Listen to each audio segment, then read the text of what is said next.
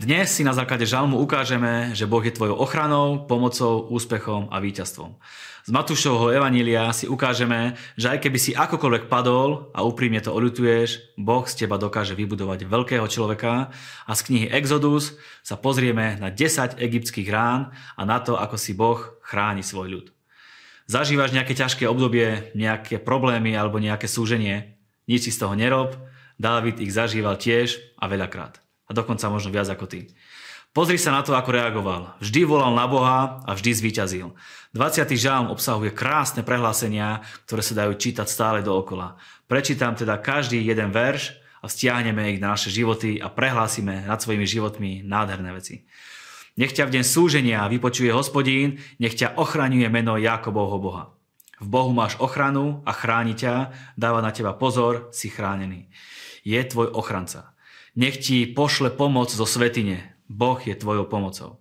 Nech ťa podoprie zo Siona, Boh je tvojou podporou. Nech sa rozpamätá na všetky tvoje obetné dary, nech so záľubou príjme tvoju spaľovanú obetu. Boh si pamätá na tvoje dary a príjma ich. Nech ti dá, čo si tvoje srdce žiadá a nech splní každý tvoj zámer. To je krásne. To nepotrebuje žiadny komentár a poviem to ešte raz. Boh ti dá všetko, čo si tvoje srdce žiadá a splní každý tvoj zámer. Boh je tvojim úspechom, bude sa ti s ním dariť. Zaplesaj nad tvojim víťazstvom a v mene svojho Boha vstýč zástavu. Nech hospodin plní vš- splní všetky tvoje prozby. S Bohom si víťaz a naplní všetky tvoje túžby.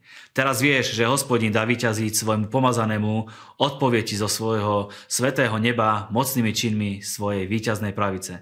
Nespoliehaj sa na vozy a kone, ale si pripomínaj meno hospodina svojho Boha. Oni klesnú a padnú, no ty povstaneš a zostaneš spriamený.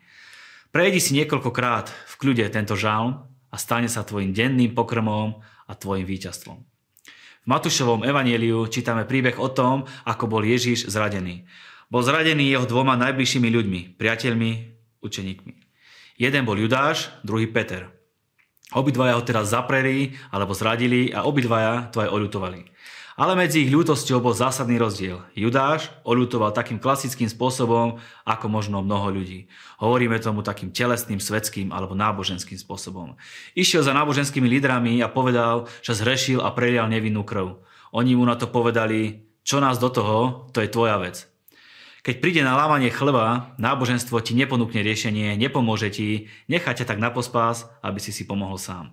Pozrime sa na Petra. Tiež zaprel Ježiša, kým kohut trikrát nezakikiríkal a tiež to oľutoval.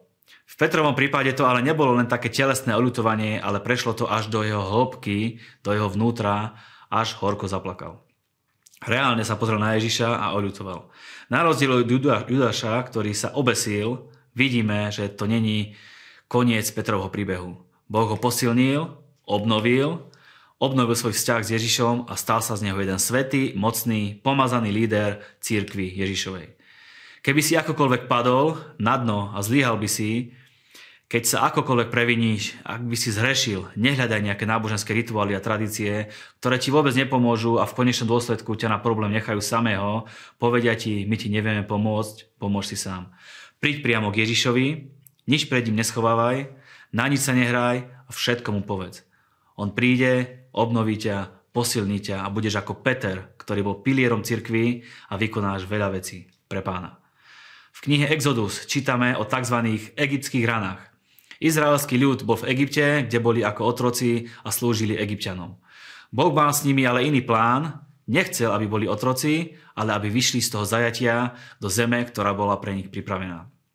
K tomuto si Boh povolal Mojžiša ako vodcu a povedal mu, aby išiel za faraónom a aby mu povedal, toto hovorí hospodin, Boh Hebrejov, prepustí môj ľud, aby mi slúžil. Poznáme ten príbeh, faraón ich prepustiť nechcel a tak sa za každým jeho odmietnutím prišla na Egypt nejaká jedna z tých desiatich spomínaných rán. Všimnime si tu nejaké zaujímavosti. Za akým účelom Boh chcel, aby boli prepustení? Aby mu slúžili. Slúžiť Bohu je najväčšou výsadou a cťou, aké sa ti môže dostať. Ak si bol oslobodený zo zajatia, hriechu, smrti, chudoby, choroby, smutku a depresie a neviem z čoho ešte všetkého ťa Boh oslobodil, máš mu za čo ďakovať. Boh chce, že aby sme mu slúžili. Môžeme si všimnúť aj druhú zaujímavú vec. Keď prebiehali jednotlivé rany, Izraelský ľud bol od týchto rán ochránený. Rány prebiehali po celej zemi, ale tam, kde bol zhromaždený Boží ľud, tam sa pustošiteľ nedostal. Boh si vie ochrániť svojich ľudí. Pozná si svojich a chráni ich pred nástrahami nepriateľa. Buď vždy tam, kde sa nachádza Boží ľud a budeš ochránený od hubcu a od pustošiteľa. Žij s tým vedomím, že Boh ťa chráni a ďakuj mu za to. Môže sa okolo teba diať čokoľvek, si pod Božou ochranou. Boh je tvojou ochranou, pomocou, úspechom a víťazstvom a dá ti, čo si tvoje srdce žiada a splní sa každý tvoj zámer. Keby si akokoľvek zhrešil, previnil sa, buď ako Peter a úprimne to oľutuj a on ťa obnoví a vybuduje z teba výnimočného človeka. A chod za Bohom a slúž mu. On ťa vyslobodil zo zajatia a drží na tebo ochranu, nech sa okolo teba deje čokoľvek. Ďakujeme vám za vašu priazeň, za vašu podporu a za to, že tento projekt podporujete a šírite.